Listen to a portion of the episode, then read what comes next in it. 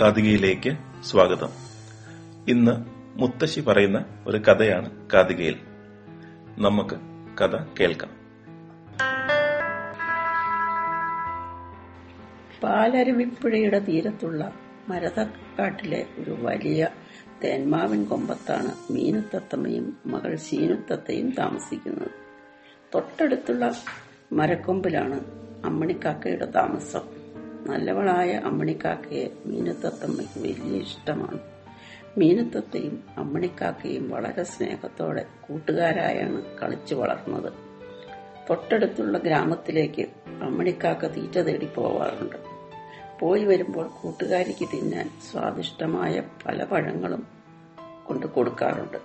ഒരു ദിവസം ശീനത്തത്ത അമ്മണിക്കാക്കയോട് പറഞ്ഞു നാളെ നിന്റെ കൂടെ ഞാനും ഗ്രാമത്തിലേക്ക് വരട്ടെ.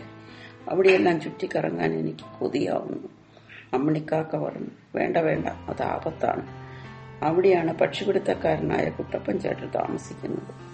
സുന്ദരിയായ നിന്നെ കണ്ടാൽ അവൻ പിടിച്ചുകൊണ്ടുപോയി കൂട്ടിലടയ്ക്കും തീർച്ച.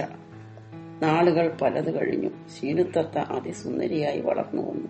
മറ്റു കിളികൾക്കെല്ലാം തന്നെ അവളുടെ അഴകിൽ അസൂയ തോന്നി. തന്റെ സൗന്ദര്യത്തിൽ മീനുവിനും കുറേശ്ശെ അഹങ്കാരം തോന്നി തുടങ്ങി കാണാൻ യാതൊരു ഭംഗിയുമില്ലാത്ത അമ്മണിക്കാക്കയെ കൂട്ടുകാരിയായി കാണാൻ ഷീനുവിന് കുറച്ചിൽ തോന്നി. അമ്മണിക്കാക്കയ്ക്ക് വലിയ സങ്കടമായി. പരിസരത്ത് തന്നെ താമസിച്ചിരുന്ന പിങ്കിത്തത്ത ഈ അവസരം ശരിക്ക് മുതലെടുത്തു.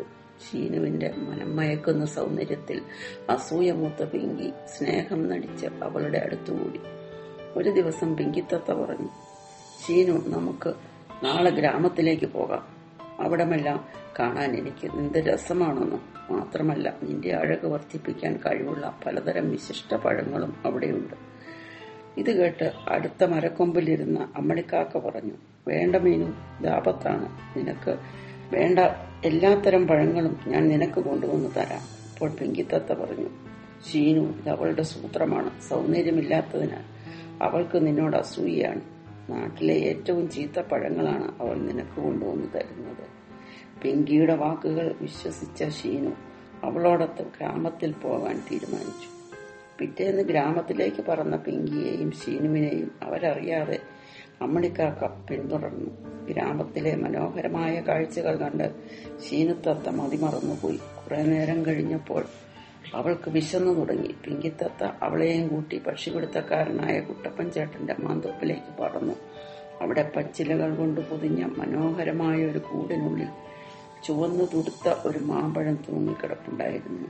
അത് കണ്ടപ്പോൾ ഷീനുവിന് വായിൽ വെള്ളമോടി പിങ്കി പറഞ്ഞു ഇനിയും കുറെ കാഴ്ചകൾ കാണാനുള്ളതാ. നീ വേഗം പോയി മാമ്പഴം തിന്നിട്ട് വാ. ഷീനു മറ്റൊന്നും ആലോചിച്ചില്ല. പറന്നു ചെന്ന് ആ മാമ്പഴം കൊത്തി തിന്നാൻ തുടങ്ങി. പെട്ടെന്നൊരു ശബ്ദം കേട്ട് തിരിഞ്ഞു നോക്കിയ ഷീനുവിന് താനൊരു കൂട്ടിലകപ്പെട്ടതായി മനസ്സിലായി. പേടിച്ചരണ്ട അവൾ. പിങ്കിത്തത്തയെ രക്ഷയ്ക്കായി വിളിച്ചു.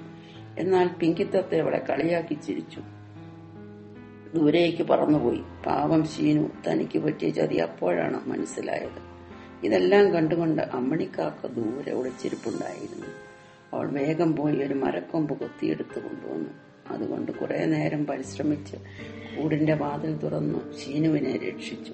സംഭവിച്ചതെല്ലാം അറിഞ്ഞ മീനത്തത്തമ്മ ഷീനുവിനോട് പറഞ്ഞു നിന്റെ അഹങ്കാരമല്ലേ നിനക്ക് ഈ ഗതി വരുത്തിയത്? ഇത്രനാളും നിന്റെ വിശ്വസ്ത കൂട്ടുകാരിയായിരുന്ന അമ്മണിക്കാക്കയുടെ വാക്കിനേക്കാൾ ഇന്നലെ കണ്ട പിങ്കിത്തത്തയുടെ വാക്കിനല്ലേ നീ കൂടുതൽ വില കൽപ്പിച്ചത്? സൗന്ദര്യം നോക്കിയല്ല നന്നും കൂട്ടുകാരെ തിരഞ്ഞെടുക്കേണ്ടത്. ഷീനുവിന് തന്റെ തെറ്റ് മനസ്സിലായി. അവൾ അമ്മയോടും അമ്മണിക്കാക്കയോടും ക്ഷമ ചോദിച്ചു. അമ്മണിക്കാക്കയും ഷീനത്തത്തെയും വീണ്ടും നല്ല കൂട്ടുകാരായി ജീവിച്ചു. മുത്തശ്ശി പറഞ്ഞ ഈ കഥ കൂട്ടുകാർക്ക് ഇഷ്ടമായില്ലേ? നിങ്ങൾക്കും നിങ്ങളുടെ കഥ കാതികയിലേക്ക് അപ്ലോഡ് ചെയ്യാം. ഞങ്ങൾ കാതികയിലൂടെ എല്ലാവരെയും കേൾപ്പിക്കുന്നതാണ്.